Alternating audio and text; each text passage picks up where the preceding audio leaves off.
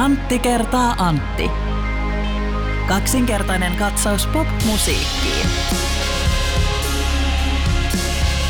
Antti, ajat ovat kovat.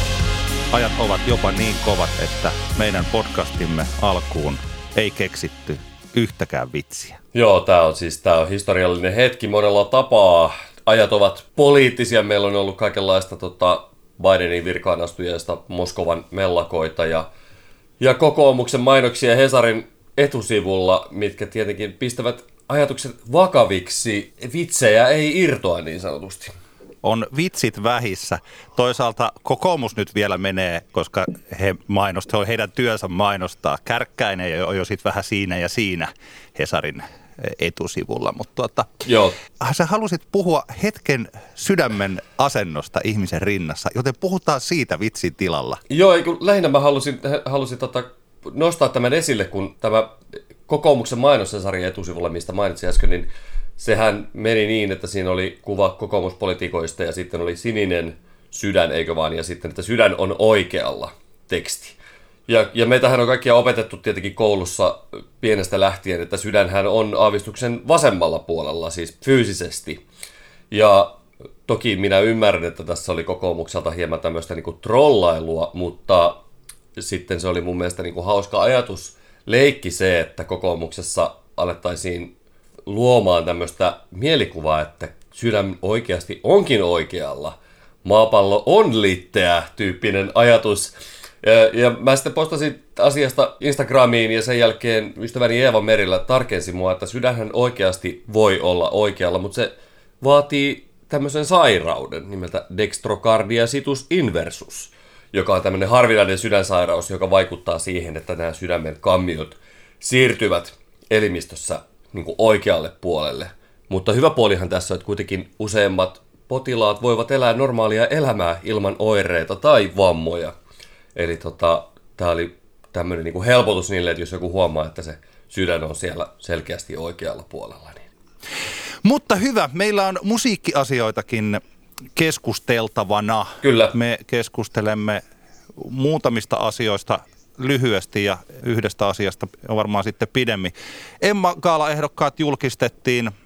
Ariel Pink on osoittautunut, tai missä vaiheessa hänestä tuli julki Trumplainen, oli myös tuolla niin sanotulla talonvaltausretkellä. Me keskustelemme myös asiasta, josta mä en tiennyt mitään ennen kuin sä toissapäivänä, kun se oli, niin linkkasit minulle yhden Instagram-postauksen tai tilin, että mitä on Plague-ravit. Ja sitten me pidemmän kaavan kautta puhutaan uuden musiikin kilpailuehdokkaista. Eli olemme kuunnelleet nämä kaikki seitsemän ehdokasta ja laittaneet ne molemmat tahoillamme järjestykseen ja me pisteytämme nämä ja sitten selviää myös Antti kertaa Antti podcastin Euroviisu ehdokas suosikki.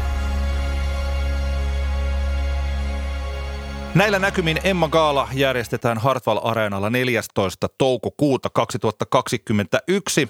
21. päivä tammikuuta kerrottiin, mitkä artistit ja yhtyöt ja tuottajat ja sen sellaiset ovat ehdolla.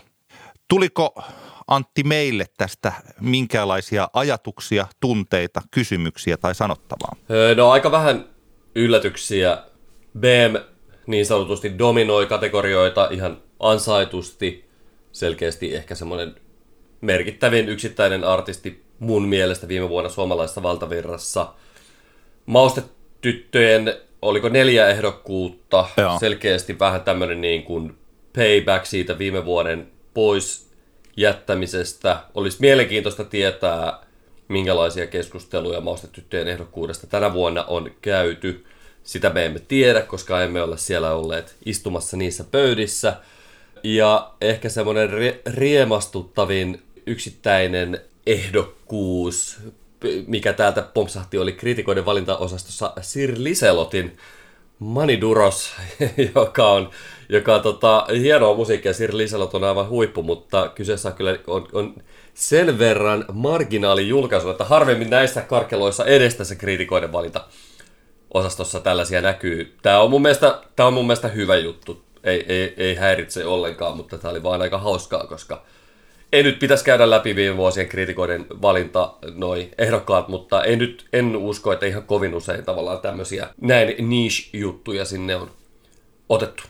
Itse asiassa Sir Liselotista, niin tota, myöhemmin meidän Älä nuku tämän ohi osiossa, mutta että kun levyyhtiö on sellainen, josta mä luulen, että valtaosa ei ole edes kuullut, että levy on periaatteessa niin kuin Tuknil Pogta ja tota, Liisa Tani tekee kaikki biisit ja kaikki. Onkohan toi muuten hänen oma levyyhtiö? Onko tämä niin sanottu levyyhtiö vai ei, ei, ei mitään kärryä. Ei mitään kärryä. Joo, sama homma. Mutta siis se on tosi hienoa, että se on siellä.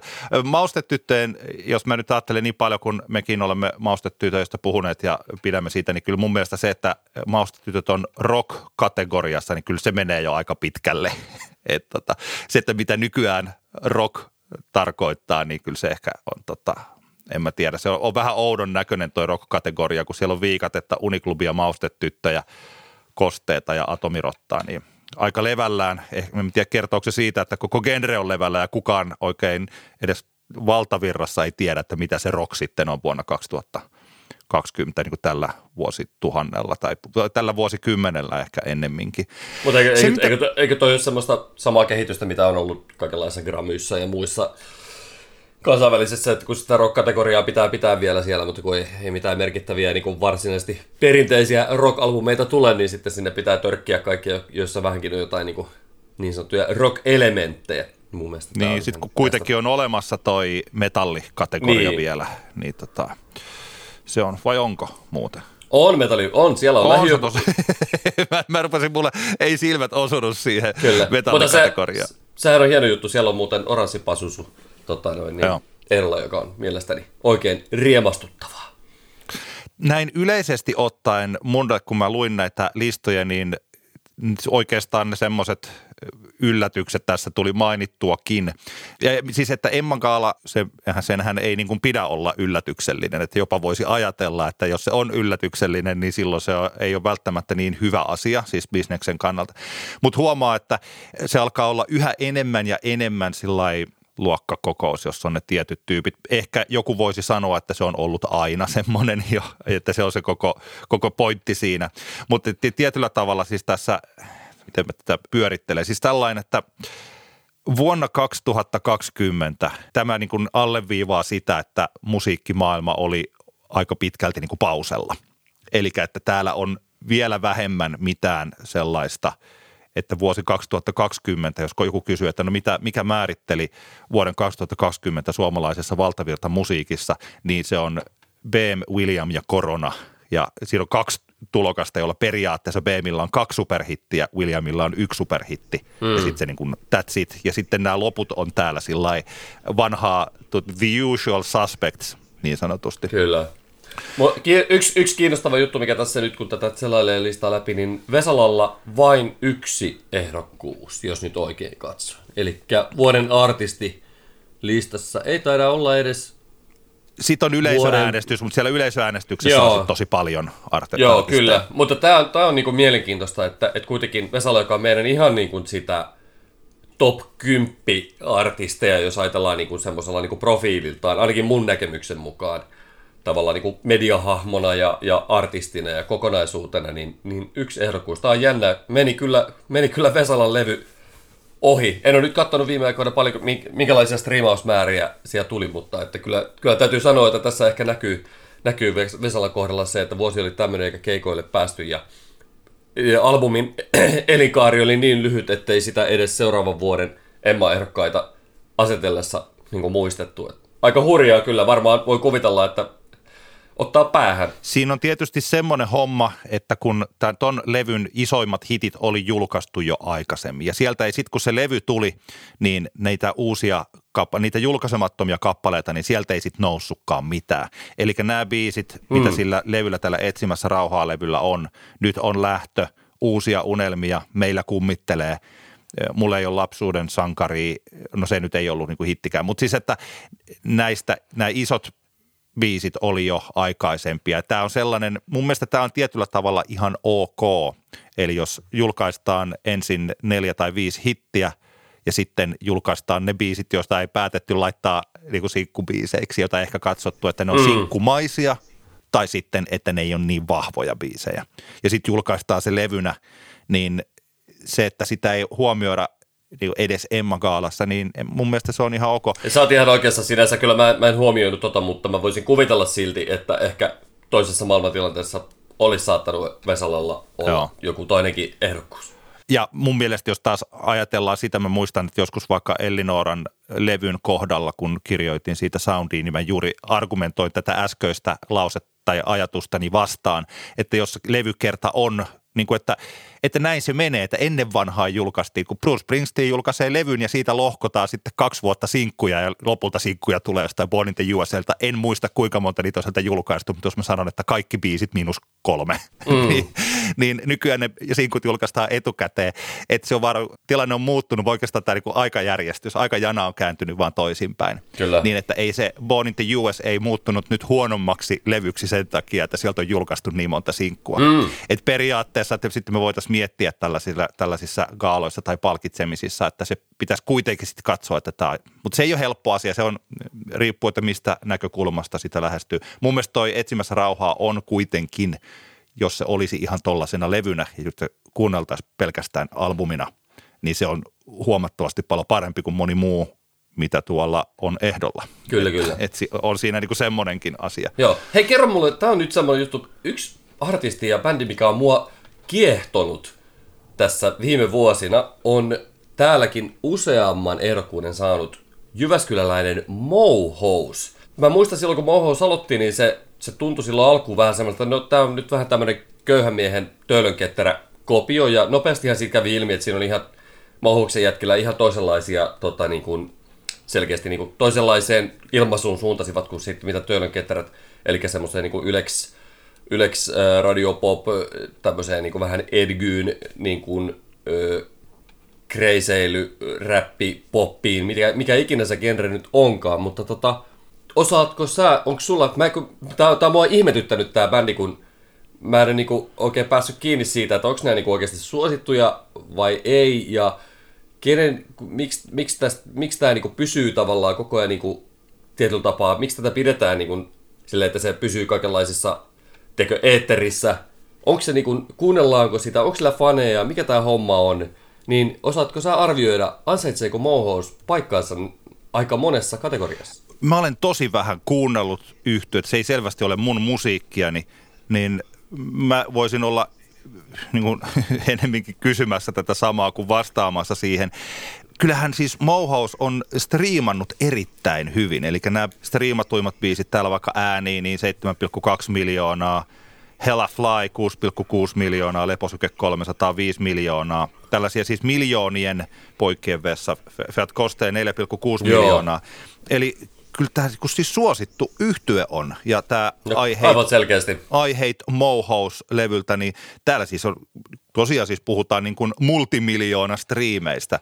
Eli, Joo. ja sitten jos on tällainen, miten he nyt sitten itse kuvailta, tai miten Warner-levyyhtiönä Mohousta kuvailee tällainen niin kuin suome, suomalaisen tai suomi-räpin punk-bändi, Joo. niin, niin tota, siis ilmeisesti kyllä, mutta, mutta on siis kyllä, ehkä voi ajatella tässä tapauksessa sitten meidän podcastin tutkasta ulkona oleva artisti. Oo, kyllä todellakin, joo, se on jännä homma, että kuitenkin kun periaatteessa, että mitä yhtäläisyyksiä tässä on vaikka sitten gazelleihin tässä niin bändissä ainakin tällä niin ulko, ulkoisesti, että, että on vähän tämmöinen niin tietyllä tapaa tämmöinen poikabändi setup, niin, niin kyllä täytyy sanoa, että aika, aika vähän on altistunut. Mä oon jo välillä niinku ihan pakottanut itseäni katsomaan Mohoksen musavideoita ja tunnustellut tuntemuksiani, Joo. jotka ovat olleet värikkäitä, mutta tota noin niin. Mutta se siitä, ei, tuli, tuli vaan mieleen. Ja onnea Mohokselle useasta Emma-ehdokkuudesta. Joo, onnea, onnea ehdottomasti, että se, että me ei olla jotain kuunneltu, niin ei ole, ole niin kuin laadun este. Sellaisen jutun mä voisin tässä kohtaa nostaa, mistä me ei olla taidettu hirveästi puhua, koska toi Jats kautta sen tyylin musa ei ole mun musiikkiani, mutta että toi tamperelaisen Tapio Ylisen kynästä lähtenyt albumi, joka ilmestyi itse asiassa niin loppuvuodesta 2019, mutta se ajallisesti sopi tähän Emman Gaalaan. Eli Jats ehdokkaana on tämä Mortality yhtyen albumi Mortality. Toivon sydämestäni, että se voittaa. Se on sellainen levy, joka ansaitsisi voiton. Tästä levystä voisi joskus puhua pidemmänkin kautta, mutta siis tässä on Tapio Ylisen perhetragedia taustalla. Eli tota, No siihen voi tutustua jossakin vaiheessa, mutta siis hänen kun hän meni naimisiin puolisonsa kanssa, niin siinä vaiheessa he tiesivät jo, että puolisolla on rajallinen määrä päiviä syövän takia. Ja sitten tietyllä tavalla siitä nämä sävellykset lähti ja Tapio Ylinen sitten jossakin vaiheessa tajusi, että hän ei itse pysty tekemään tätä levyä, tämä on niin liian iso työmäärä, ja niinpä hän sitten pestasi Suomen huippu muusikoita tekemään, niin kuin sovittamaan nämä hänen omat kappaleensa, ja siitä, siitä sitten tuli tämä, in, siis tämä Mortality-albumi, ja se on, se on ihan poikkeuksellinen tapaus suomalaisessa musiikissa ylipäänsä. Siellä on Verreri Pohjola ja Pauli Lyytinen, Aki Rissanen – Jori Huhtala ja Jere Haakana ja Mika Kallio sitten sovittanut näitä kappaleita. Menee mun mus- musiikkiymmärryksestäni hieman sivuun, mutta että jos toi ei voita, siis no sanotaan, että moni on ansainnut Emma voiton, mutta Mortality Mortality levy vuoden jatsa-albumina ehkä enemmän kuin ne muut. Hyvä, hyvä. Tähän Emma, Emma, analy, Emma ennakon loppuun nopeasti Antti. Kuka voittaa vuoden iskelmä Emman? Viskari, Ilta, Ylander, Ollie, vai Tuure? Anna tulla. Oh, voi, miten vaikeeta mä mennä. Äh, toi. Hei, Um, Anna mä saa arvaa, anna mä arvaa. Se on Arttu Viskari, Suomen muotoisen pilven alla. Mulla oli Viskari itsellä. Kyllä sen, mä luulen, että sen pitää olla Viskari. Joo. Kyllä, no niin. Hyvä, mennään eteenpäin. Mennään eteenpäin. Antti, muutama päivä sitten sä linkkasit mulle tällaisen Instagram-profiilin kuin Business Tesno tai Busines T-E-S-H-N-O Tesno ja esittelit minulle tällaisen termin kuin plague rave, eli onko se nyt ruttoreivi. Mistä on kysymys? Tämä on nyt semmoinen aihe, mikä liittyy meidän tämänpäiväiseen toiseenkin, toiseenkin aiheeseen, eli tuohon Ariel Pinkkiin. Ja kyseessä on tavallaan tämmöinen ehkä, ainakin sieltä on jossain määrin tämmöinen call out tai cancel-kulttuurin tämmöinen ilmeneminen. Jos jollekin on tässä kohtaa vielä silleen niin kuin epäselvää, niin kuin itsellenikin, ei ole ihan niin kuin tarkallaan selvillä se, että mitä niin kuin, mihin vaikkapa call-out tai cancel-kulttuurilla monesti pyritään, tai mitä ne niin kuin, tarkoittaa ne termit, niin suosittelen ensin suuntaamaan tuonne Sofia Vekesan Instagram-profiiliin ja katsoa sieltä highlightseista. Tota, siellä on erittäin ansiokas tämmöinen call out, call in, accountability ja cancel-kulttuuri Insta-live-postaussarja, missä Sofia käy läpi vähän sitä, että mihin, mihin niillä pyritään ja mitä nämä termit tarkoittaa. Okei, sitten kun on käynyt ne tsekkaamassa, niin sitten voi suunnata vaikka tänne tuota Business Teshno profiiliin. Ja kyseessä on profiili, joka on keskittynyt call-auttaamaan kansainvälisiä DJitä, jotka tässä maailmantilanteessa, jossa siis monissa maissa on todella, todella paha koronatilanne, hirvittävän paljon pahempi kuin meillä Suomessa, niin monet kansainväliset DJt käyvät tekemässä nyt keikkoja maissa, joissa koronatilanne on tosi paha, mutta valtio jostain syystä pitää rajoituksia hyvin paljon löysempänä kuin joissain monissa muissa maissa. Ja tämä korostuu tällä hetkellä ilmeisesti Meksikossa ja siinä, kuinka yhdysvaltalaiset turistit, kun he haluavat nyt kauheasti päästä niin kuin kuitenkin bailaamaan ja makaamaan sinne beachille, ja kun ne he eivät voi sitä omassa maassaan tehdä, niin he menevät siihen rajan taakse Meksikoon. Meksikon koronatilanne on todella raju, mutta siellä valtio tällä hetkellä ainakin vielä pitää rajoituksia hyvin löysänä, ja, ja tämä on ilmeisesti, tämä turismi ylipäänsä on iso ongelma Yhdysvalloille sekä Meksikolle, mutta tietenkin tämä business Tesnon näkökulma on tässä tämä kaksinaismoralismi, mitä nämä DJt, isot maailman nimet harrastavat tässä. Eli, tässä tavallaan niin kuin tuodaan ilmi, kun joku eurooppalainen, jenkkiläinen, mistä tahansa oleva iso DJ soi, menee soittamaan niin sanotun plague raveihin, eli ruttoreiveihin Meksikoon tai muualle. Siellä paljon korostuu Etelä-Amerikan pohjoisosat valtiot ja, ja tota, tämmöistä, niin semmoisiin paikkoihin, missä tota, sit, niin nämä rajoitukset on löysät, niin, tota, niin lähinnä ylläpitää sitä kysymystä, että onko siinä yhtään mitään järkeä tällä hetkellä, kun kuitenkin tässä yhdessä kannattaisi koittaa pyrkiä siihen, että tämä tilanne paranisi mahdollisimman nopeasti, jotta kaikki voisi sitten tehdä keikkoja. Joo, tuota, kuinka suosittuja DJitä nämä on? Koska tämä skenehän on mulle täysin tuntematon. No sanotaanko nyt näin, että yksi viimeisimpiä postauksia siellä oli, oli siitä kuin Diplo, joka on kuitenkin yksi maapallon isoimmista tuottaja DJistä, tunnetuimmista tuottaja DJistä, niin Diplo oli, taisi olla Tulumissa Meksikossa keikalla. Eli tässä mennään ihan niin kuin tavallaan sinne asti, ja tämä niin kuin kysymys onkin tässä se, että voitaisiin voisi helposti ajatella, että tämä nyt on vaan tämmöistä niin kuin kiusan tekemistä, että jostain itsekin pitää niiden rahat tehdä, mikä on ihan totta, ihmisten täytyy saada niinku elantonsa, mutta, mutta tota, tää, kyllähän tämä niinku kuitenkin aika se, helposti on nähtävissä, että tässä niinku niin sanotusti kustaan omille kiintuille tässä hommassa, ja etenkin sitten tämmöisten diplojen kohdalla, jo, joilla, jotka ovat oikeasti miljonäärejä. Onko, onko niinku pakko? Se on niinku se kysymys tässä. Mutta, mutta täällä, on, täällä siis Diplo on vaan niinku yksi esimerkki, että täällä on paljon niinku pitkän linjan ö, niinku teknopuolen DJitä, Solomuneja ja, ja, ja muita Blondisheja ja muita tämmöisiä niinku isoja nimiä, jotka selkeästi vaan eivät voi niin kuin välttää sitä kiusausta lähteä soittamaan bileisiin. Kysymyshän ei ole tietenkään mitenkään kovinkaan yksinkertainen, ja tämä on semmoinen asia, mitä vaikkapa omien niin kuin, muusikkoystävien kanssa on tullut käytyä nyt keskusteluja siitä, kun kaikki on sillä, että no, no sitten kun tämä homma helpottuu, niin mennään tekemään niitä keikkoja. Mutta se onkin just mielenkiintoinen kysymys se, että että milloin, milloin se on tavallaan niin kuin, myöskään niin kuin moraalisesti ok. Että onko se niin kuin ok mennä tekemään keikkoja sitten heti kun, tavallaan, heti kun niin kuin rajoitukset sen sallii, vai mikä se on se tilanne? Että se nähtiin silloin viime kesänä, viime kesänä kun oli, oli se tota, hetken aikaa maailma oli lähestulkoon normaalissa tilanteessa ja sitten tuli niitä kuvia niistä festarikeikoista, missä ihmiset sitten ei pitänyt turvavälejä ja niin poispäin. Eli tämä on niin kuin vaikea moraalinen, eettinen kysymys artisteille – mutta Business Tesnon idea on se, että tuoda esiin tätä kaksinaismoralismia, että samaan aikaan nämä supertähti DJ postailee Instagramissa karanteenikuvia sille, että hei, joo, vitsi olisi siistiä, kun taas muistakaa pitää sitä maskia, mutta samaan aikaan he lentävät sitten seuraavana viikonloppuna Meksikoon, jossa on todella paha koronatilanne, niin soittamaan sinne ja yleisössä 3000 ihmistä, jolla kenelläkään ei ole maskia päässä ja kaikki bailaa niin kuin ei olisi mitään pandemiaa sen huomaa, että miten tämä on mennyt ihan ympäri maailman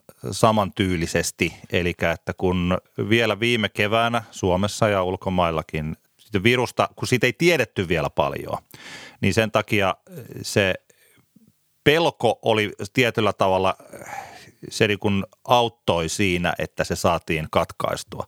Ja sitten pikkuhiljaa, kun on tullut tällaisia, että mä en tiedä, että siis mäkin tunnen nyt jo monta ihmistä, joilla on ollut koronatartunta ja jotka on sitten sairastaneet sen, olleet sen pari viikkoa ja palanneet takaisin työelämään ja kaikkea tällä. Eli että sitä sellaista pelkoa siihen virukseen ei enää ole. Siitä on tullut sellainen ajatus, että tämähän ei ole enää niin, kuin niin vaarallinen niin, niin. tilanne. Ja sitten että tietyllä tavalla tässä alkaa tämä muoto alkaa vuotaa tässä niin Suomessa kuin kaikkialla Joo. muuallakin. Ja sen on huomannut nyt vaikka tässä siis Suomenkin tilanteissa. Eli tota, kun oli ollut tätä niin kuin jo viikkoja ehtinyt kehittyä tämä, että no kun kerta ostoskeskuksissa ja baareissa ei niitä tartuntoja tule, kun ei ole raportoitu, vaikka sieltä on tullut niitä, mutta niistä vaan ei ole kerrottu. Ja nyt äkkiä sitten sanottiin niin, että itse asiassa Pirkanmaan kaikista tartunnoista puolet on tullut ulkomailta tai baareista. Ja sitten on ruvettu kertoa myös että niin, että ostoskeskuksissa tulee myös tällainen, että tämä menee vähän niin kuin asian sivuun, mutta se tilanne on siis tämä, että, että jotenkin tässä on totuttu siihen, että, että eiköhän tässä nyt ihan pärjätä. Ja sitten ne henkilöt, jotka periaatteessa, joiden elinkeino on kiinni siitä, että pystytäänkö me järjestämään tapahtumia, niin kun he lähtevätkin nyt sitten niin kuin omaehtoisesti siihen, että no kyllä me pystytään, kyllä me pystytään tekemään tällaisia asioita, niin se on haitaksi sille alalle eikä hyödyksi. Ja he jotenkin kokevat ehkä tuolla jossain somepostauksissa, että he taistelevat tämän alan puolesta, vaikka oikeasti he toimivat aika vahvasti sitä vastaan. Jep. Joo, ja tämä on niinku hurja, tää, ehkä tämä tavallaan kaksinaismoralismi tässä niinku alleviivaantuu, taisi olla juurikin Solomonin tapauksessa, että hän oli koittanut estää sen, että häntä kuvattaisiin – tai että hänen niin kuin esiintymisestään leviäisi tieto tavallaan laajalti. Että hän, hän, hän halusi estää sen, että häntä vaikka kuvattaisiin siellä keikalla ja muuta. Johtuen just siitä, että hän tietää, että se on niin kuin, moraalisesti väärin ja siitä tulee niin kuin paskamyrsky hänelle ja se, siitä tulee niin kuin, se, siitä ei seuraa hänelle välttämättä niin kuin, kovinkaan niin kuin, hyvää PR. Että tämä on, niin kuin, tämä on tosi, tosi hurjaa, että, että, että se on niin kuin, mennyt, mennyt tähän, mutta, mutta tota, Ei voi mitään. Mä itse, itse olin, olin eilen, me nauhoitetaan tätä sunnuntaina, mä olin lauantaina Helsingissä käymässä, pidettiin Iisa-treenejä ja kyllä siinä sitten illalla, kun merihaasta Rautatien torille metrolla menin ja huomasin, että ehkä yhdellä kymmenestä oli maski päässä, niin tuli semmoinen olo, että jaha, nytkö tämä nytkö tää on ohi, tämä tota, koska mä oon, mä, mä oon käynyt siellä Helsingissä tasaisesti nyt, ja jossain kohtaa oli aika hieno nähdä se, kuinka, kuinka tota, se oli aika nopea se muutos sitten jossain kohtaa, kun ihmisille oikeasti ilmestyi metroonkin kaikille tota, noin, niin, maskit, mutta nyt ehkä selkeästi lauantai-iltana metrolla kulkevat olivat sitten sitä mieltä, että epidemia on ohi. No, jäämme seuraamaan, miten tilanne kehittyy. Tästä varmaan itse asiassa nyt eri asia, mutta että kysymys on sama, että miten tällaisiin artisteihin pitäisi suhtautua, niin mä luulen, että me voimme tästä liukuvalla keskustelun aiheen vaihdolla mennä Ariel Pinkkiin, joka on nyt sitten tota, monet ovat hankalassa tilanteessa oman Ariel Pink-fanituksensa kanssa. Joo, oliko se kuudes päivä tammikuuta, kun ihmiset valtasivat Yhdysvaltalaisia ihmisiä Kyllä, Yhdysvalloissa ja muutama päivä sen jälkeen kävi ilmi, että, että siellä tota, noin, niin, mielenosoittajien joukossa ei joskaan Capitol Buildingin sisään rynnineessä porkassa, mutta kuitenkin mielenosoituksessa oli ollut mukana kaikkien indiepäiden rakastama Ariel Pink ja John Maus. He olivat siellä yhdessä olleet kannattamassa Trumpia ja, ja tota, minä olen aikaisemminkin tässä podcastissa tunnustanut rakkauttani Ariel Pinkin musiikkia kohtaan ja olen niin kuin, pitänyt Arielia niin kuin, hahmona semmoisena jotenkin hellyyttävänä sekopää hippinä. Mulla ei ollut, ei ole ollut mä en niin kuin, perehtynyt, en ollut aikaisemmin perehtynyt millään tavalla vaikka Ariel Pinkin niin kuin, henkilöhistoriaan sen kummempi. Mä oon ajatellut, että se on semmoinen niin Hollywood sekoboltsi.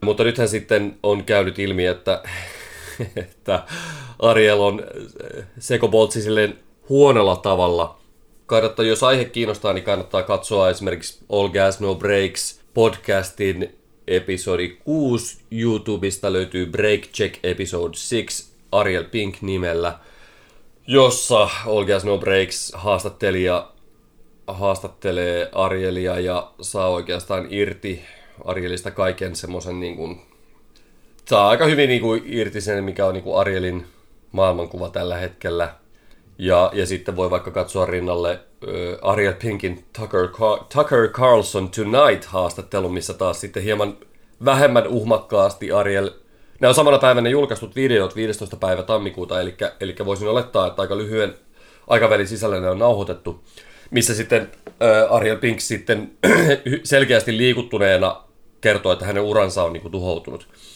Ja jos nyt joku siellä ihmettelee, että okei, okay, että, että että hän kannattaa niin kuin Trumpia, että pitääkö sen takia nyt jotenkin sitten tässä cancelata artisti, niin, niin tosiaan suosittelin katsoa tämän Break Check podcastin, jossa, josta, jossa esimerkiksi kuuluu tämmöinen lause, että on suora lainaus, mitä Ariel sanoo tässä haastattelussa, että I've noticed that the science community, community supports Biden.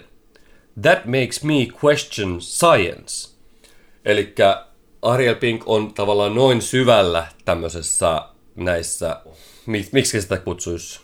Onko se, ei, ei, ei, ei tämä niinku salaliitto, vaan, vaan tavallaan, että hän no, on tota, niinku, joo. Niin siis mä voisin, siis tällainen yleisesti ottaen, että äm, kun salaliittoteoreetikko kuulostaa jotenkin sankarilliselta, että minä en mm. usko siihen totuuteen. Minulla on, tällainen, mulla on tällaisia teorioita, että mä tiedän jotenkin, että on, taistelen internetin muiden samanmielisten kanssa jotain tällaista suurta valtaa vastaan ja ole tällainen vapaussoturi. Vaikka yleisesti ottaen, jos uskoo salaliittoteorioihin, niin tästä mä olen jonkun verran lukenut aiheesta. Ja siitä on siis, se liittyy niin kuin tällaisiin, että on olemassa hirmu määrä ihmisiä, joiden yleinen käsitys tästä ympäröivästä todellisuudesta on toisenlainen kuin mitä valtaosalla ihmisistä. Että he, salaliittoteoreetikko sana on vähän huono, koska tosiaan se ennemminkin on nostava – kun, mutta jos pu, ruvettaisiin puhumaan ihmisistä, joilla on häiriintynyt näkemys todellisuudesta, jotka eivät pysty ymmärtämään kyllä, kyllä. sitä, että mikä on totta ja mikä ei ole totta. Ja tosiaan siis tällaisia ihmisiä on ollut aina. Sitä tietyllä tavalla voi ajatella, että se on niin kuin ihmisessä ihmisyydessä, mm. se on niin kuin osa tätä meidän lajiamme, että joilla kuilla ihmisillä vaan on niin kuin aivot kytketty sillä että se totuuden ja tarun välinen raja, niin sitä ei oikeastaan ole. Ja nämä ovat sen tyylisiä henkilöitä, jotka ovat hirveän alttiita sitten taas erilaisille, siis tällaisille, kyllä, kyllä. Että, että Suomea ei ole olemassa. Et siis onko, ja tämähän on hyvin, kun tätä kautta rupeaa niin kuin lähestymään sitä jengiä, joka vaikka tota Kapitoliin stormas – että siellähän oli vähän aika erilaisia ryhmittymiä. Siellä oli QAnonia ja siellä oli Proud Boysia ja siellä oli ihan republikaaneja ja siellä oli tällaisia niin kuin Trumpisteja. Ja oikeastaan musta tuntuu, että niin kuin te kaikkia heitä yhdistää jotenkin tällainen harhainen käsitys todellisuudesta. Kyllä joo. Ja tässä mielessä, jos ajattelee vaikka Ariel Pinkkiä, siis tätä, että kun mä tuli mieleen meidän yksi keskustelu siitä, kun puhuttiin tästä, missä Pitchfork oli Pitchforkhan tietyllä tavalla oli niin kuin mitätöinyt Ariel Pinkin levyt siinä jossain vuosituhannen parhaat levyt jutussa, niin Joo. Et liittyisi tämä kyllä niin kuin, näitähän on listattu näitä hänen lauseitaan, eli että tota, hän on puhunut näistä vähän niin kuin samalla tavalla tällaisista, että hän ei, musta tuntuu, että hän ei ole mitenkään trumpilainen, hän ei ole republikaani sen enempää kuin hän on demokraatti, vaan hänellä vaan on tietyllä tavalla se – todellisuus. Hän, kuul, hän nyt tuntematta tyyppi, että se nyt ruveta tekemään niin keittiöpsykologi täällä, että itse siis syyllisty siihen, että täällä luen netistä jotain ja teet tällaisen lopullisen päätöksen jostakin. Mutta nämä kaikki lauseet, mitä hän täällä sanoo, on sanonut näissä niin kuin viimeisen kymmenen vuoden aikana eri haastatteluissa, niin tuntuu siltä, että ei hänellä ole mitään sellaista selkeää kirkasta näkemystä, miten maailma pyörii ja hänellä poliittiset kannat on tietyllä, tietynlaisia – Joo. Hänellä vaan ei ole tämä niin homma hallussa. Kyllä, kyllä. Ja kyllä mäkin olen ollut niin kuin, tietoinen siitä, että ilmeisesti hän on ollut niin kuin, silleen, vaikka kusipää ex-tyttöystäviä kohtaan. Mä, on, niin kuin, mä tiedän sen, on lukenut juttuja, jossa, jossa niin kuin, se on käynyt ilmi. Mutta, tota, mutta silti ne niin kuin, tavallaan seikat on ollut semmoisia, että mä oon, niin kuin, mä oon niin kuin, kestänyt sen, koska Ariel Pink on kuitenkin tehnyt niin järkyttävän hienoa musiikkia. Ja, ja joku Put Your Number in My Phone, hän on pop-sävellyksenä tänä päivänä aivan yhtä täydellinen kuin se oli silloin vaikkapa kaksi kuukautta sitten. Se, ei, se biisihän ei itsessään ole muuttunut, mutta, mutta just tämä, mä kävin yhden keskustelun ystäväni kanssa tästä Ariel Pink-kuviosta ja, ja sitten, sitten tota, tämä kysymys heräki, heräsikin juuri, että voiko Arielin niin kuin musasta, musasta niin kuin tykätä enää, nyt kun on käynyt ilmi, että hän on niin kuin aivan, jopa voisi ajatella, että monet hänen ajatuksensa ovat niin kuin sairaita.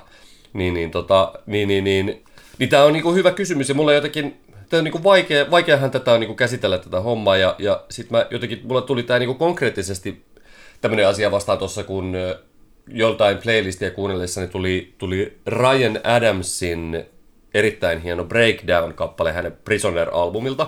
Ja Ryan Adamsista hän on, siitä hän on käynyt ilmi, että, että tota, Ryan Adams on niinku totaali niin kuin, eli kusipää, joka, joka on hyväksi käyttänyt nuoria naispuolisia musiikin tekijöitä todella, todella ikävällä tavalla, ja, ja häntä on niin kuin, ilmeisesti niin kuin ihan, ihan niin kuin aiheesta on call outattu ja cancelattukin.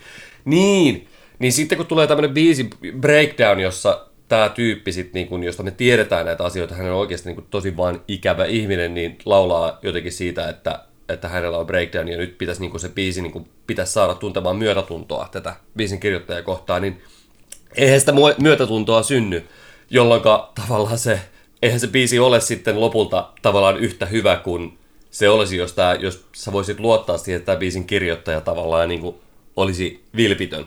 Ymmärrätkö?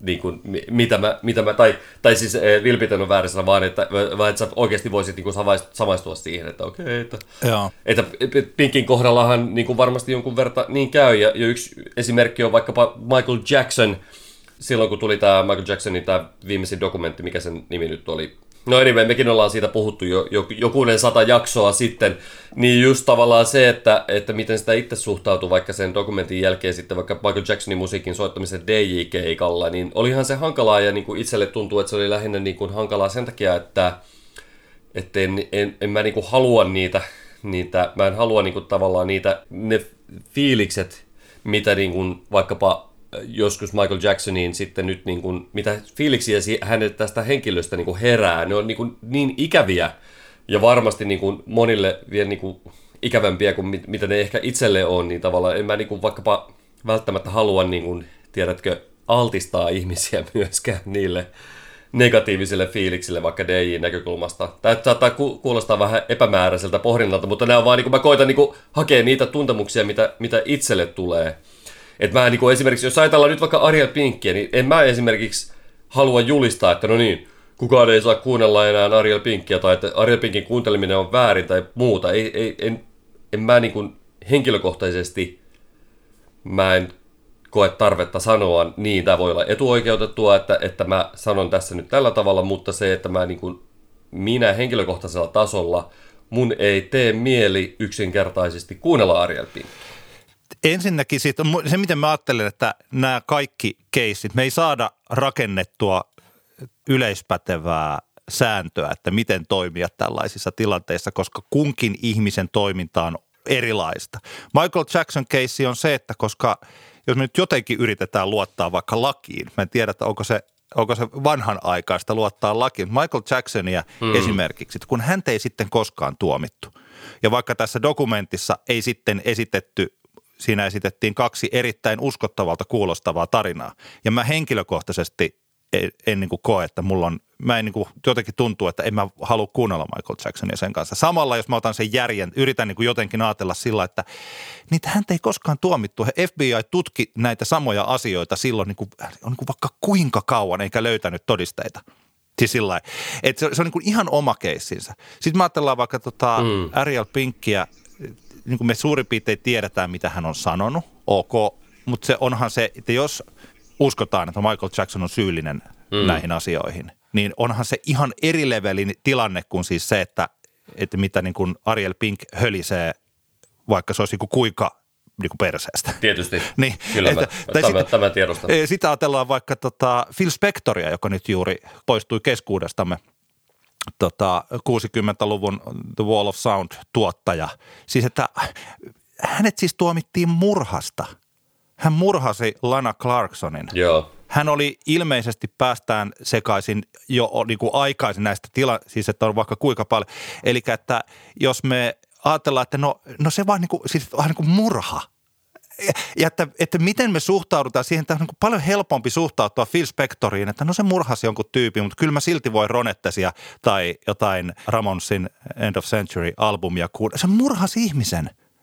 E, Ariel Pink hölisee tuolla jotain, niin kuin hänen päänsä on sekaisin ehkä. Hän, hän ehkä, ehkä hän on mm. harhainen kaveri. Tai sitten hän on muuten sellainen, mihin me ei niin millään tavalla identifioitu. Phil Spector murhaskaveri. Siis että sitten mietitään vaikka tota, siis yksi tällainen asia, mitä niin kuin, nyt kun mä oon t- tässä pelaillut taas shakkia ja käynyt läpi näitä tällaisia tai mestarillisia tota, shakkipelejä, kun aikanaan 60-70-luvulla Amerikassa oli yksi hyvä shakin pelaaja, joka pystyi haastamaan sitten neuvostoliittolaiset, eli Bobby Fischer.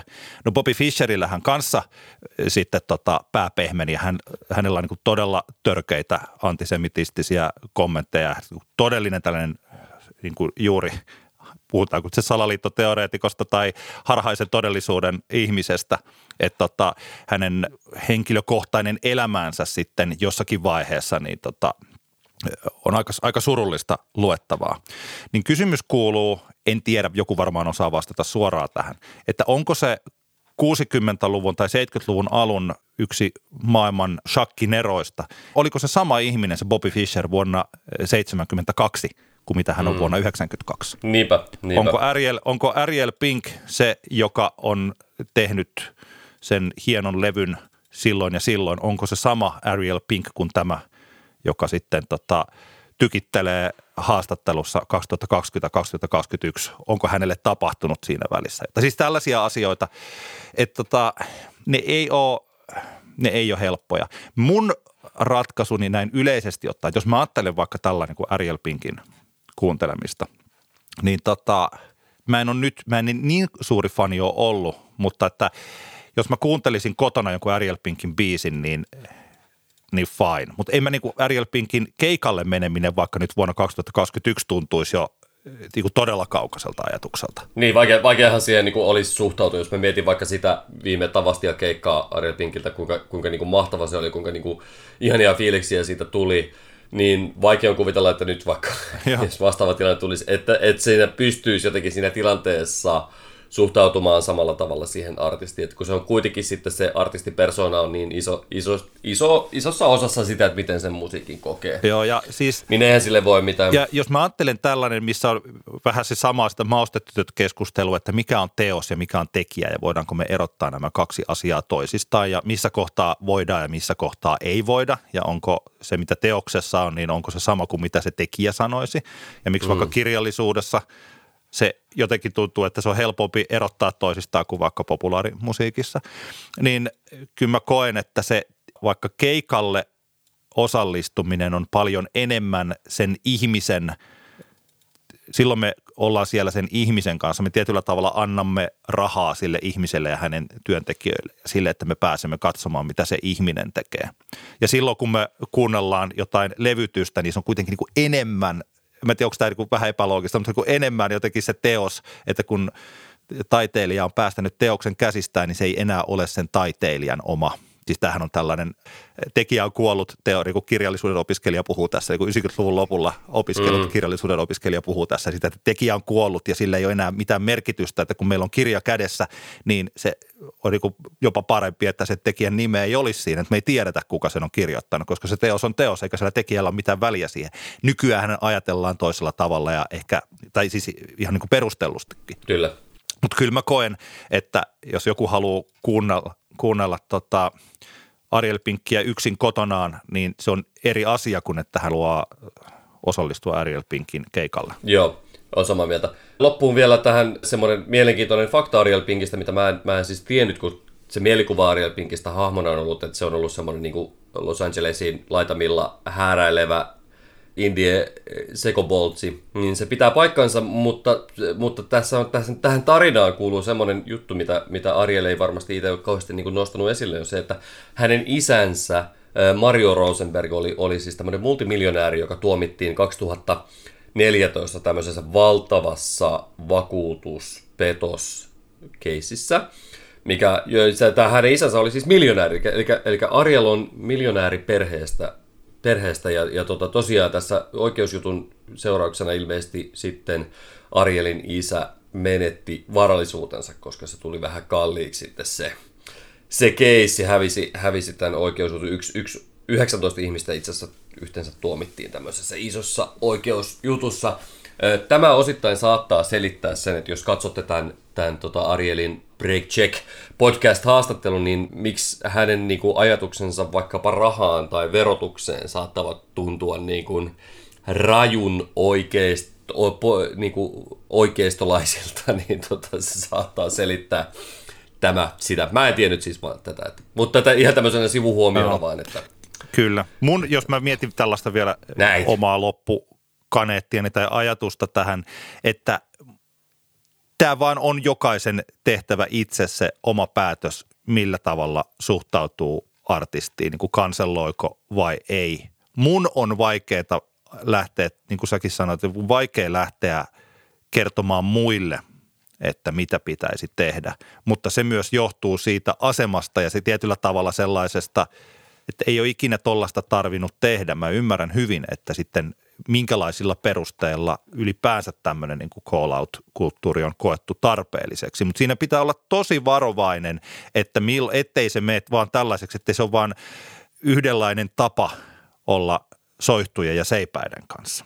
Ja mä henkilökohtaisesti en voi ottaa itselleni tällaista, niin kuin, että mä lähtisin agitoimaan ihmisiä siihen. Mä mulla vaan ei niin riitä jokin asia minussa, että mä lähtisin sitä tekemään. Kyllä, mutta muistutan vielä sama, mistä aloitin tämän puheen, eli, eli jos tämä asia kiinnostaa ja nämä termit ja se, että miten, mikä ne niin käytön teoria menee, niin tota, Sofia Vegesan Instagram-tilille tsekkaamaan, sieltä löytyy highlightseista ö, asiaa enemmän. Uuden musiikin kilpailu 2021 kaikki artistit ja biisit on julkistettu ja näiden seitsemän kappaleen joukosta jokin pääsee edustamaan Suomea Euroviisuihin. Euroviisut luultavasti järjestetään. Luulen, että jos viime vuonna ne meni sivusuun kokonaan, niin jos nyt ei päästä järjestämään niitä sellaisena kansanjuhlana kuin silloin ennen vanhaan, niin varmaan jonkinlainen striimiversio nähtäväksi jää. Mutta me olemme kuunnelleet nämä seitsemän kappaletta ja me nyt omilla tahoillamme olemme laittaneet ne mieleiseemme järjestykseen. Jos otetaan tähän alkuun lyhyt yleinen kysymys. Antti, mitä mieltä sä olet tästä yleisestä tasosta? Onko se hyvä? Onko UMK, niin kuin he itse sanoivat, kaikkien aikojen kovatasoiset?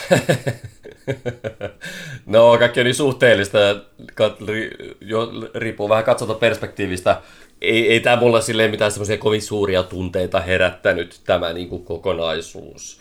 Mutta ehkä tuossa nyt kyllä tosi mun mielestä tässä niin kuin kaksi biisiä kuitenkin silleen selkeästi mun mielestä ehkä erottuu edukseen, jos ajatellaan ihan niin kuin pitkässäkin kaavassa. Eli, ehkä, eli en, mä, en mä lähde mitään niin kuin tommosia, että nyt, nyt Jumalation, nyt niin kuin Euroviisut otetaan vakavasti ja oh yeah. Mutta, tota, mutta olimme niin kuin ehkä positiivisesti yllättynyt kuitenkin niin kuin, ainakin kahdesta kappaleesta. Onko tämä sillä että tämä on siis, tahdotko sanoa, että UMK saattaa olla kova tasoisin, mutta se ei ole kova tasoinen? Juuri näin. hyvä.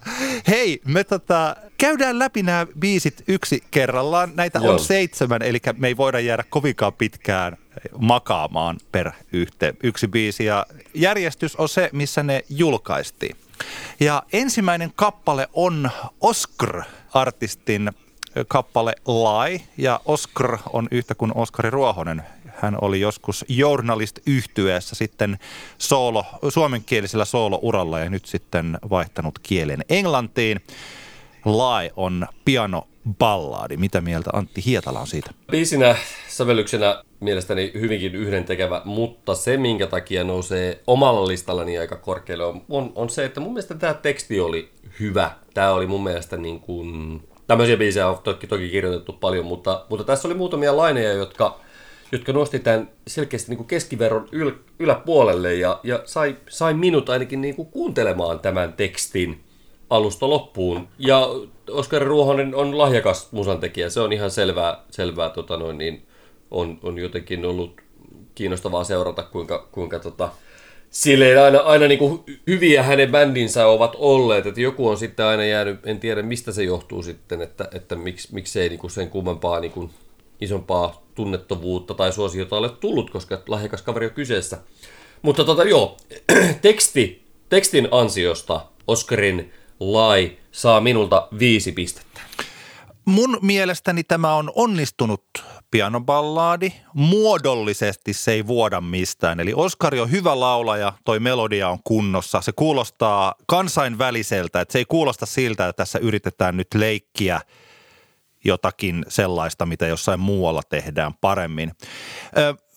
Mä itse asiassa juuri kirjoitin, mä ehkä lähestyn tätä toisesta suunnasta, koska kuten sanottu, se biisi on mun mielestä onnistunut, mutta että mä viime viikolla puhuttiin tästä driver's licenseista ja siitä, että kuinka sen sanoituksellinen koukku on niin kuin tosi hyvä. Siis se I guess you didn't mean what you wrote in a song about me ja sitten, että kuinka ajetaan. Ja sitten tällaisia – kuten olen joskus aikaisemminkin sanonut, että minä rakastan pianoballadeja ja niissä yleensä se tunteellisin laini, sen pitäisi olla tosi jotenkin sillain iso – niin kuin vaikkapa Barry Manilon viiden tähden klassikko Mandy.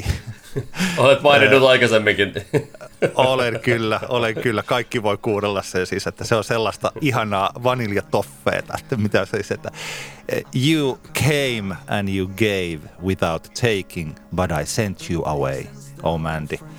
Ja siis että se, sellaiset, tai vaikka Antti Aution liikaa, sinä olet liikaa, mä tajun ne kaikki muut, mutta että sinäkin. Kuinka hienoja lause. Sellaista sanoituksellista koukkua tässä ei ole. Ja mun mielestä tämä genre vaatii sen, että se, koska niitä pianoballadeja, siis tällaisia on niin hirveästi, niin sen takia että se olisi niinku tosi hienoa, että tässä olisi joku semmoinen pysäyttävä laini, ja sitä siinä ei ole. Silti mä pidän tästä. Mun, mäkin annoin sille viisi pistettä. No niin, eli Oscarin lai tällä hetkellä kymmenessä pisteessä. Kiilas kärkeen.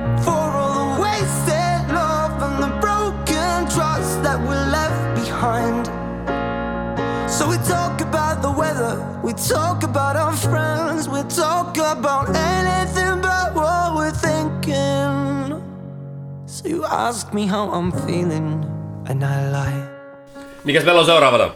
Seuraava on Teflon Brothers featuring Pandora I Love You.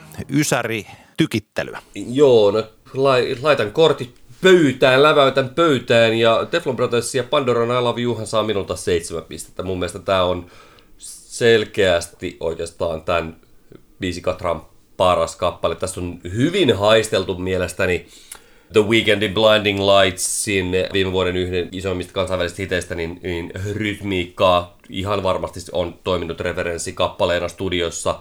Mun mielestä tämä on hauska biisi. Tässä se on jotenkin niin kuin hyvä yhdistelmä sitä, että ainakin yritetty kirjoittaa niin pop-hittiä ja sitten tämmöistä niin euroviisu tyhjänpäiväisyyttä joka ehkä korostuu näissä Tefloneiden räpeissä. Eihän niistä mitään käteen jää, kun biisin on kuunnellut, mutta eipä ole tarkoituskaan, kunhan on hauskan näköisiä jätkiä siinä vähän räpäyttelemässä ja sitten Pandora laulaa kertsissä.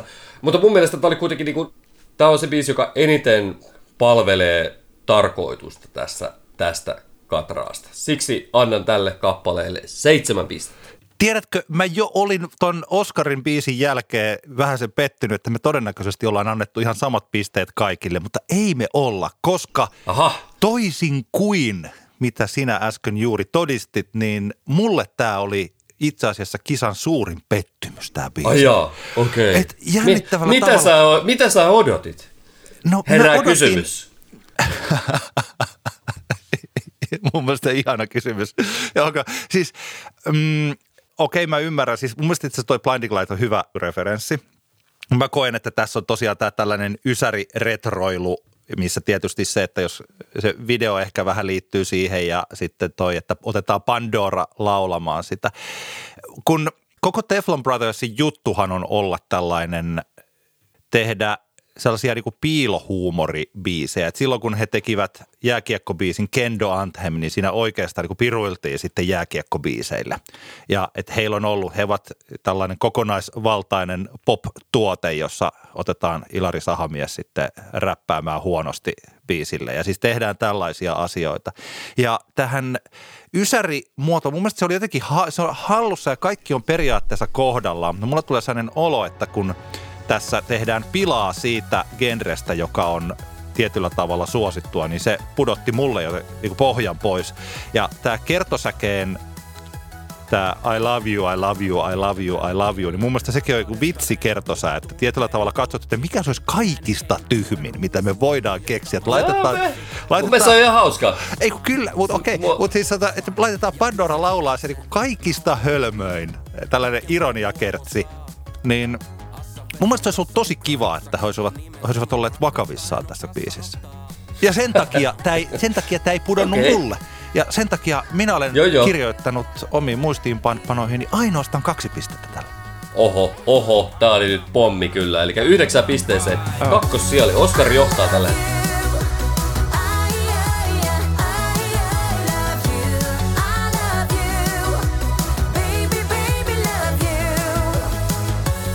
Mikä meillä on kolmantena? Danny, iso D, sinä päivänä, kun kaikki rakastaa mua. Okei, no tässä nyt tämä menee vähän hassusti, koska, koska oma kärki kolmikko tulee tässä heti alkuun. Mun mielestä tässä on kaksi puolta tässä kappaleessa. Ensimmäinen on se, että kun tämä on sävelletty ja sovellettu, sovitettu tämmöiseen nykyradioiskelmämuotoon, mun mielestä, mä, mä koen. Ja sitten kun Danny ei taas niin sanotusti osaa laulaa yhtään sillä tavalla, miten tavallaan tämän hetken iskelmä radiopop laulajat laulaa, hänen artikulaationsa ja intonaationsa ovat niin kuin tavallaan aika semmoisia vanhakantaisia, niin siitä tulee aika semmoinen hassu kontrasti mielestäni tähän kappaleeseen. Mutta tämän biisin niin kuin isoin vahvuushan on toki tämä teksti, joka on mun mielestä tosi hyvä. Siinä on, niin kuin, siinä on onnistuttu mielestäni kyllä. Se on hyvä, vähän itseironinen, mutta, mutta oikeasti jopa olisiko se niin kuin koskettavakin teksti. Mun mielestä tämä on niin kuin tekstin puolesta lähes täysosuma mökkitie porukalta. Hyvää duunia. Tämä kappaleen sovituksen ja vokalistin niin kuin kontrasti yhdistettynä hyvin onnistuneeseen tekstiin ansaitsee minulta kuusi pistettä. Oi, hyvä, hyvä. Mu, tätä oli kiva kuunnella tätä biisiä, koska Danny on tässä niin Danny, kun hän on, että hän tällainen oman arvonsa tunteva ja ehkä siihen vielä, että Danny hän on yksi kotimaisen musiikin kaikkien aikojen suurimmista. Että tyyppi, joka ura on alkanut 60-luvun alussa, joka on se, joka esitteli maakuntiin sen, että tämmöisen Amerikan meiningin silloin, kun siellä ei ollut minkäänlaista käsitystä. Että ne Danin 70-luvun alun keikat, mitä, niitä on olemassa jotain niitä keikkataltioita, ne on niin kovimpia juttuja, mitä ei voi kuvitella, että miten Suomessa olisi voinut niin, niin kovaa showta kukaan tuoda, vaikka Danista on sitten tullut tällainen tyyppi, josta on helppo piirtää pilakuvia, siis niin kuin tällä ja, ja niin kuin näin. Mä oon samaa mieltä, musta tää on niin kuin hieno, tää on jotenkin niin kuin, tää on tosi onnistunut kappale. Ja tämä toimii juuri tällaisena aikana hyvin, kun nämä menneiden vuosikymmenten mestarit poistuvat keskuudestamme. Ja jos joku voi laulaa tällä, että tässä on sellaista tiettyä röyhkeyttä, että jos joku, ja mut lämpöä samalla, että jos joku voi laulaa sitä, että mitä hän esittää toiveensa, että miten hänestä puhutaan silloin, kun hän kuolee. Ja mitä hän toivoo, niin kun siis sillä, niin Danny on se, joka sen voi tehdä. Näin yleisesti ottaen mun mielestäni nämä, tämän kilpailun taso oli aika kova ja mä, si, tota, mä melkein jo tässä rupesin muuttaa äh, noita pisteitäni sun hyvien kauniiden sanojen takia, mutta en mä tietenkään nyt rupea, rupea muuttaa sitä, kun meillä on molemmilla omat pisteet. Tää saa multa neljä pistettä. Okei, eli Jaa tulee ykkös siellä Oscarin kanssa. Joo. Kiltti heitä päiväkirjani takkaan. On aivan turha enää sekoittaa pakkaa. Sinä päivänä kun kaikki rakastaa mua. Mä laitan viestin mihin tunneli johtaa. Onko niin, et siellä lähteneet kohtaa? Mikäs meillä on neljäntenä? Sinä Neljäntenä on tämä Laura, mitähän toi lausutaan, Laura Boldvere ja kappale on nimel, nimeltään Play. Joo, t- tämä on Viron vahvistus tähän kilpailuun. Tätä olla virolainen laulaja, on osallistunut, Joo, on, onko edustanut Viroa Euroviisuissa vai oliko osallistunut karsintoihin? No, en muista. Kaikella tapaa pätevä laulaja selkeästi Laura on, mutta kappalehan on juuri tavallaan sitä Euroviisutauhkaa. Pahimma, niin sanotusti pahimmanlaatuista tai ehkä parhaimmanlaatuista, riippuu vähän näkökulmasta, mutta, mutta tietenkin itse kun en ole mikään Euroviisu-entusiasti, niin tämä edustaa sitä semmoista niin kuin tavallaan nollatason suorittamista Euroviisukontekstissa. Annan tälle yhden pisteen. Tämä on, mä kirjoitin, että tämä on niin sanottua normaalia musiikkia.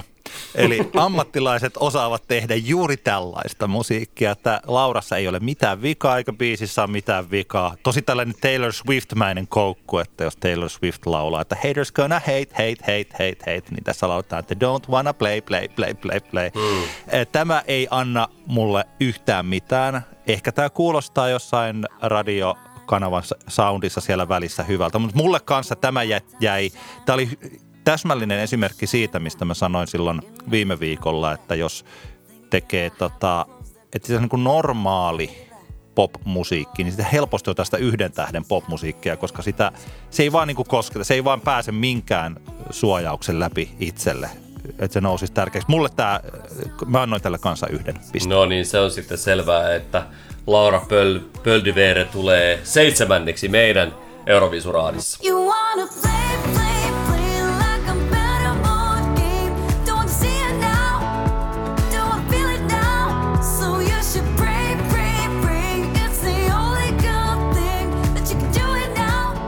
Mikä on seuraavana? Mä muuten voin tähän sanoa silti vielä Lauran biisistä, että kun joskus on ollut sellaisia kappaleita, että miettii, että tätä ei ole, tämä ei ole niin valmis artisti, tämä ei ole valmis biisi, tätä ei olisi oikeastaan pitänyt päästä, tämä ei tee kunniaa nyt UMKlle ja tälle koko projektille, mm. niin jos meillä Play on huonoin biisi, niin nämä määrät eivät päde siihen biisiin. Siis se ei ole huono biisi. Niin, siis niin, sillä niin, joo, joo, että, joo, että, joo. siinä ei tule ollenkaan semmoista oloa, että se demo, demoartisti on väärässä paikassa Niin, niin, aivan mutta joo, ei, joo. vaan, ei vaan kosketa. Viides kappale on Akselin Hurt, eli meidän viime vuoden voittajamme, joka ei sitten päässytkään tuonne Aksel Kankaanranta siis. Mitäs hänestä? No siis tota, Akse, sympatiathan on niinku Akselin puolella ihan sen takia, koska, koska viime vuonna voitti olisi pitänyt päästä edustamaan, mutta kun Euroviisuja ei tullut. Eli kyllä niin kuin tsempabiliteettipisteitä antaisin Akselille, jos heltyisin semmosia antamaan, mutta koska kappale on totaalisen myös yhden tekevä, niin ei niitäkään pisteitä kauheasti irtoa. Oikeastaan ainoa semmoinen positiivinen puoli, mitä mä tästä koin, niin oli se, että tässä ei tullut sitä semmoista lopun Euroviisun paisuttelua, mitä mä niinku odotin, että tässä kappaleessa olisi tullut. Mutta se, tämä nyt ei tietenkään paljon lohduta tässä tilanteessa. Akseli saa minulta kaksi pistettä. Ai että, ai että mulle jotenkin tämä Akselin Hurt, niin mä tykkäsin sen kertosäkeen melodiasta. Se on varmaan sitten se, että kun näitä kuuntelin, mä vielä kuuntelin tässä juuri ennen kuin aloimme nauhoittaa, niin nämä kappaleet vielä kerran sellainen soittolista maisesti, niin mulla, mä kirjoitin itselleni ylös, että kaunis kertosää ehkä kisan vahvin kertsi. Mutta mä kirjoitin myös, että tämä sanoituksellinen koukku on tässäkin liian heikko. Että alkuun piti oikein niin kuunnella, että no mitä tässä oikein lauletaan. Ja sitten kun se tulee se I don't need to hurt anymore, niin se ei vaan tällaisessa musiikissa riitä. Siis I don't need to hurt anymore. Että joo, sit se pitäisi laulaa vielä tosi isosti tai jotenkin sillä että se lähti sitten. Onko, oliko tämä, onko tämä joku tämmöinen niin psykopaatin tunnustus, että minun ei tarvitse satuttaa muita enää? Äh, niin, ei, ei, ei, ei varmaan. Joo, mäkin, että mun mielestä tätä ei olisi häpeä lähettää tonne. Ehkä mulla sitten on, on itsessäkin tätä, tällaista tsempabiliteettia tässä, mutta silti minä olen antanut Akselille kuusi pistettä. Oho, oho, kahdeksan pistettä, eli menee tällä hetkellä neljännelle sijalle. And I've been down that road before.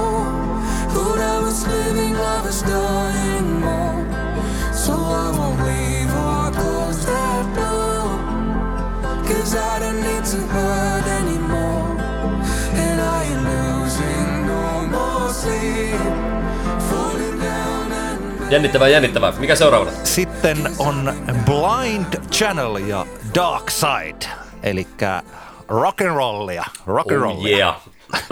Rock and, aito real music played by real people. Just niin, just niin. tota, no joo, siis tää oli, tää, mä luin Hesarin Juuso Määttäsen arvio, jossa Juuso oli sitä mieltä, että tää on niinku selkeästi porukan paras kappale. Oon kyllä niinku eri mieltä siitä. Tässä on koukkua eri tavalla kuin monessa muussa biisissä tässä katraassa. Et siitä, se, se, on kyllä niin kuin mun mielestä selkeää. Tässä on niin kuin hyvää huudatusta ja ne oli hauskoja ne huh, huudot siellä välissä.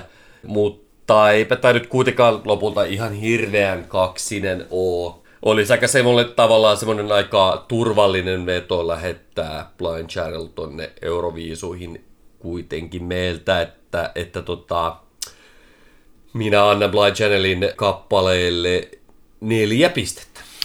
kun mä aluksi lähdin kuuntelemaan Blind Channelia, eikö, eikö Blind Channel esiintynyt siellä jossain Lost in Musicissa? Me puhuttiin tästä heidän violent pop-musiikista. Mulla on sellainen olo ainakin. Ehkä, ehkä, ehkä, en, en nyt... Ehkä nyt puhuttiin tai varma. ehkä, jos mä muistan väärin, niin pahoittelut siitä. Mutta Blind Channelhän on ollut olemassa nyt jo 6-7 vuotta ja soittaa tosiaan tällaista, he itse kutsuvat sitä violent popiksi, mikä on siis tällaista ro, siis niin kuin rockmusiikkia, mm. jossa on sitten tota, mutta kun mä tajusin, kun mä kuulin tämän biisin, tämä oli varmaan ensimmäinen sillä Blind Channel biisi, että mä niin ihan todella ajatuksella kuulin tämän Dark Side, niin mä tajusin, että tämä ei ole violent poppia, vaan tällä on ihan oma genre. Ja tiedätkö mitä se on? No, Tämä on Ninjago Korea. Onko sun lapset kattanut Ninjagoa? ei, ei, ole, ei ole, meillä ei, meillä ei ole Ninjagoa katsottu, mutta joo, mä tiedän mitä sä meinaat. Mä, mulla, mä oon ehkä altistunut jollekin Ninjago-mainokselle esimerkiksi, missä voisin hyvin kuvitella, että Blind Channel on soinut taustalla. Joo, siis tämä kuulostaa siltä, että tämä sopisi kuin nakutettu. Meillähän siis Aino, eli vanhempi tytär, tai siis vanhempi lapsi, on jonkun verran, on katsonut Ninjagoja, ja ol, hänellä on Legoja, näitä tota, lohikäärmeitä koottuna ja tällä. Ja nyt sitten kuusivuotias Emppukin on tai kohta seitsemänvuotias Emppukin on innostunut Ninjakosta. Ja meillä on sellainen tapa, että kun me kuul- mennään vaikka autolla jonnekin paikkaan, niin saattaa olla, että Emppu saa valita musiikin sillä, että mä heitän, mä annan ton, tota, YouTuben ja puhelimen hänelle käteen. Ja hän sieltä sitten valitsee, siellä on siis, YouTube on täynnä näitä tällaisia Ninjago-videoita, joissa on näitä parhaat Ninjago, Lego Ninjago-taistelut Joo. niissä sarjoissa, tai sitten siitä yhdestä leffasta, yksi leffa on varmaan tehty. Ja ne biisit, mitä siellä soi taustalla, niin ne on ihan tätä. Ne Joo. on ihan siis tätä, vaikka tällainen yhtiö, tiedätkö tällaisen bändin kuin Skillet? Ei mitään kerro. Joo, Skilletin sellainen biisi kuin Monster. Niin tota, I feel like a monster, hey, hey. Tota, se on ihan niinku tätä Joo. Blind Channelia. Ja Mä, siis mun mielestäni tässä on siis sillain, että tällaisesta näennäisestä rankkuudestaan huolimatta, niin kun näytetään keskisormia ollaan siis tällainen, niin tämä on nuorisomusiikkia tai jopa lastenmusiikkia. Tämä ei ole kaukana. Mä luulen, että jos Blind Channelin pojat tyypit kuuntelee ja sitten ajattelee sillä tavalla, että ei juman kautta, että, että, että kuole tuhat kuolemaa Antti Granlund.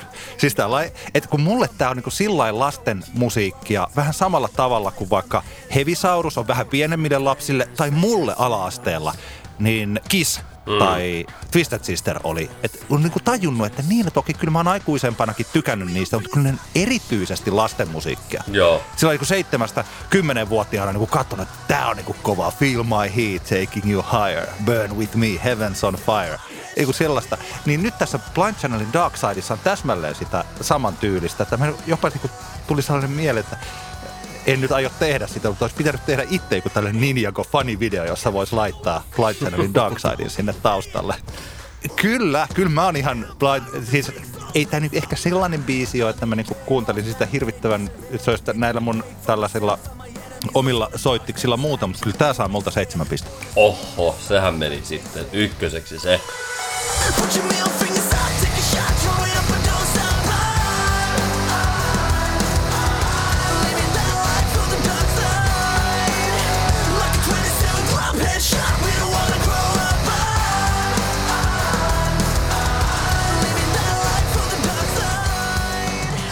Peli taitaa olla selvä, mutta käydään silti läpi viimeinen kappale, eli kyseessä on Ilta-nimisen artistin Kelle mä soitan. Eikö vain, eikö vain? Kyllä. Mä, mä tota, voin, voin aloittaa il, Ilta on selkeästi, hän on aivan lahjakas laulaja ja, ja tota, eihän tästä ihan niin hirveästi mitään kouraan jäänyt tästä kappaleesta, mutta ehkä tässä oli jotain kuitenkin, miksi mä, miksi mä niinku asetin tämän Akselin ja Laura Pölleveren yläpuolelle. Nyt mä en ihan saa kiinni siitä, että mikä se oli, mutta tota, mä sanotaanko näin, että tämä tää oli tavallaan tämmöinen keskitien Euroviisun karsintakappale ihan illalle tsemppiä. Toivottavasti hänen uransa lähtee aina hänelle kolme pistettä. Iltahan voitti nyt noin vuosi sitten Iskelmägaalassa vuoden 2019 äh, tulokasäänestyksen. Hän voitti palkinnon siinä. Ahaa, okei. että hänet Joo, joo. valittiin vuoden tulokkaana. Tällaista uuden polven pop-iskelmää. Mulla on sympatiat iltaa kohtaan sen takia, että jotenkin niin kun, siis en tunne häntä, en, mutta että se mitä olen nähnyt hänet lavalla tai haastattelussa tuossa, niin hän on tosi valoisa persoona. Hän on hyvä laulaa, niin kuin tästä kappaleestakin kuulee. Että pikkasen tällaista nyt olisin ehkä toivonut tuolta Akselin Hurt-kappaleesta, että miten se olisi saatu enemmän se I don't hurt, I don't need to hurt anymore säkeen, miten siihen olisi saanut enemmän merkitystä, niin kyllähän se hyvä säe tällaisessa biisissä on myös tärkeää, että miten se laulaja laulaa sen, että kuinka se onnistuu tuomaan sen, mitä hän ikinä siinä laulaakaan. Tota, ihastuttava persoona Ilta. Hänellä on kaunis ääni, hän osaa laulaa. Mulla tuli sellainen kuin, kuin nuori Eerin. Hänessä on sellaista. Joo. Et tota, en, mä, en, mä en lähettäisi tätä Kelle mä soitan biisiä Euroviisuihin, mutta mä toivon, että Ilta tulee tämän kisan avulla tutuksi mahdollisimman monelle ja että hän tekee sitten täällä kotimaassa pitkän uran tässä pop-iskelmä-genressä. Silti having said that, niin ei tää sillä onnen antanut tälle kolme pistettä. Elikkä sama kuin mulla.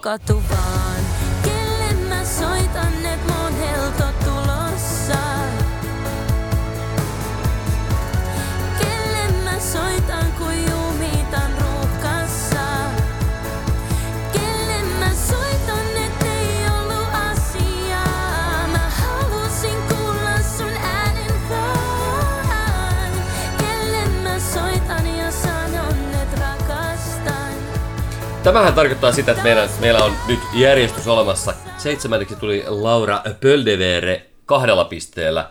Kuudenneksi Ilta, kappaleen Kelle mä soitan kuudella pisteellä.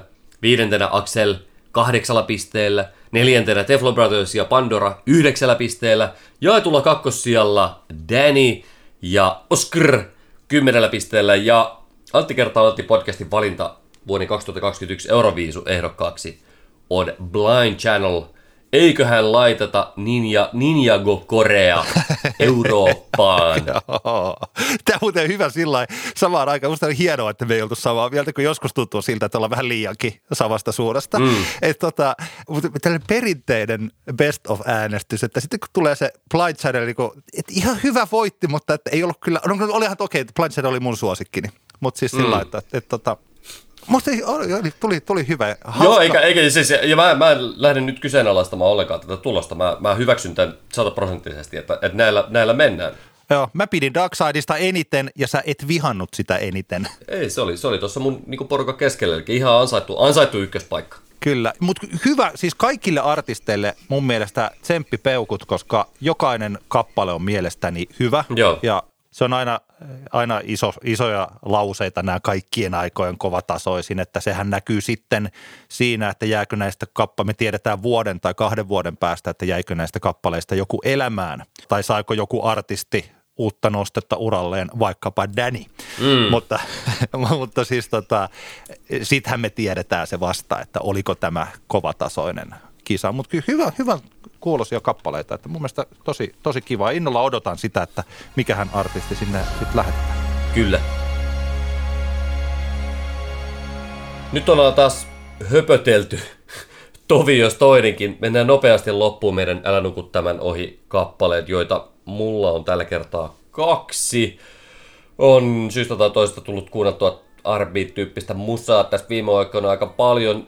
Puun takaa tuli, minulle puun takaa tuli Jasmine Sullivan nimisen artistin Hotels niminen albumi, joka tuossa juuri julkaistiin ja kyseessä on tavallaan tuntuu, että niin hyvin tehtyä modernia R&B-musaa kuin vaan tällä hetkellä voidaan tehdä. Aivan mestarillinen laulaja Jasmine Sullivan, joka on julkaissut useamman albumin, mutta ainakin omalle tutkalle tuli nyt vasta tämän Whole Tales albumin myötä. Mun toinen Anto-biisi on albumin kolmas raita Pick Up Your Feelings, joka on täyttä suvereniteettia ja hyvä sävellys myös ja oikein ihanasti tuotettu. Get to come and pick up your feeling. Don't leave no pick up your pick up your feeling.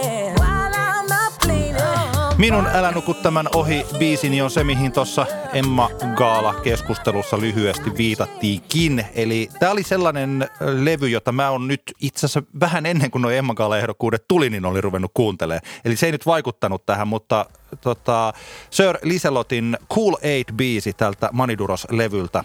Tämä albumi ilmestyi siis elokuun puolessa välissä nyt 2020 ja silloin mä en kuunnellut sitä yhtään. Tämä on aivan omaperäistä, omalaatuista, kotona tehtyä musiikkia. Hysteerinen biisi ja hieno video kansi YouTubesta käydä katsomassa myös Sir Liselot ja Cool Aid ja miettiä, että ovatko lopun ajat käsillä. Kyllä, ja jos joku miettii, että mikäs ihmeen Sirli Liselot tosiaan, niin kyseessähän on siis artisti, joka joillekin on tuttu esimerkiksi Ghost World yhtyeerillistä, eli, eli tota, tehnyt musaa kyllä hän, hän pidempäänkin.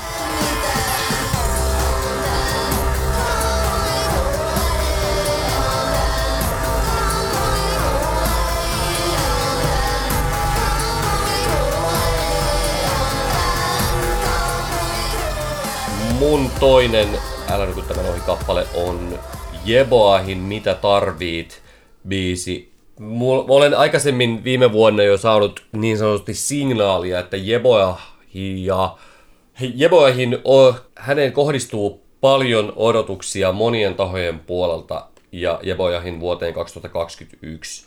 Tämä Mitä tarvit kappale on, on Sonyn julkaisu sekin tuli ja taisi tulla aika, aika niin sanotusti vähän lyhyellä varoajalla julkisuuteen se tieto, että Sony on Jevoihin nykyinen julkaisija. Ja tota, mm, tämä on mielenkiintoista sinänsä, että tämä mitä tarvitsee, tämä on niinku aika kaukana hittibiisistä.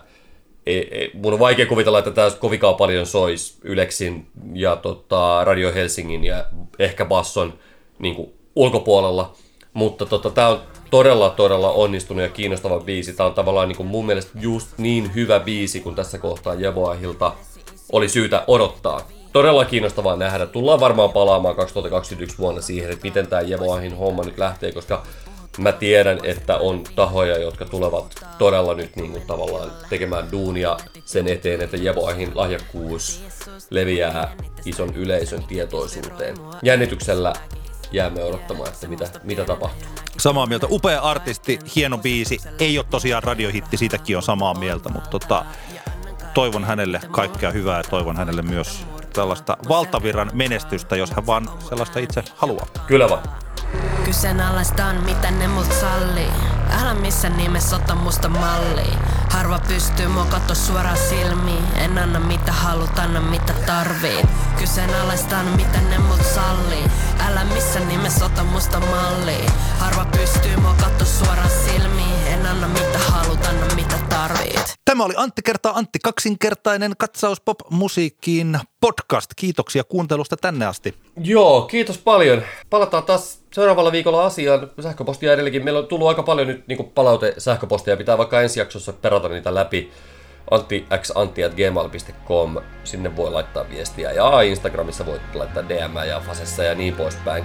Kiitos vaan oikein paljon kaikille, kun kuuntelitte jälleen kerran. Hei hei! Moi moi!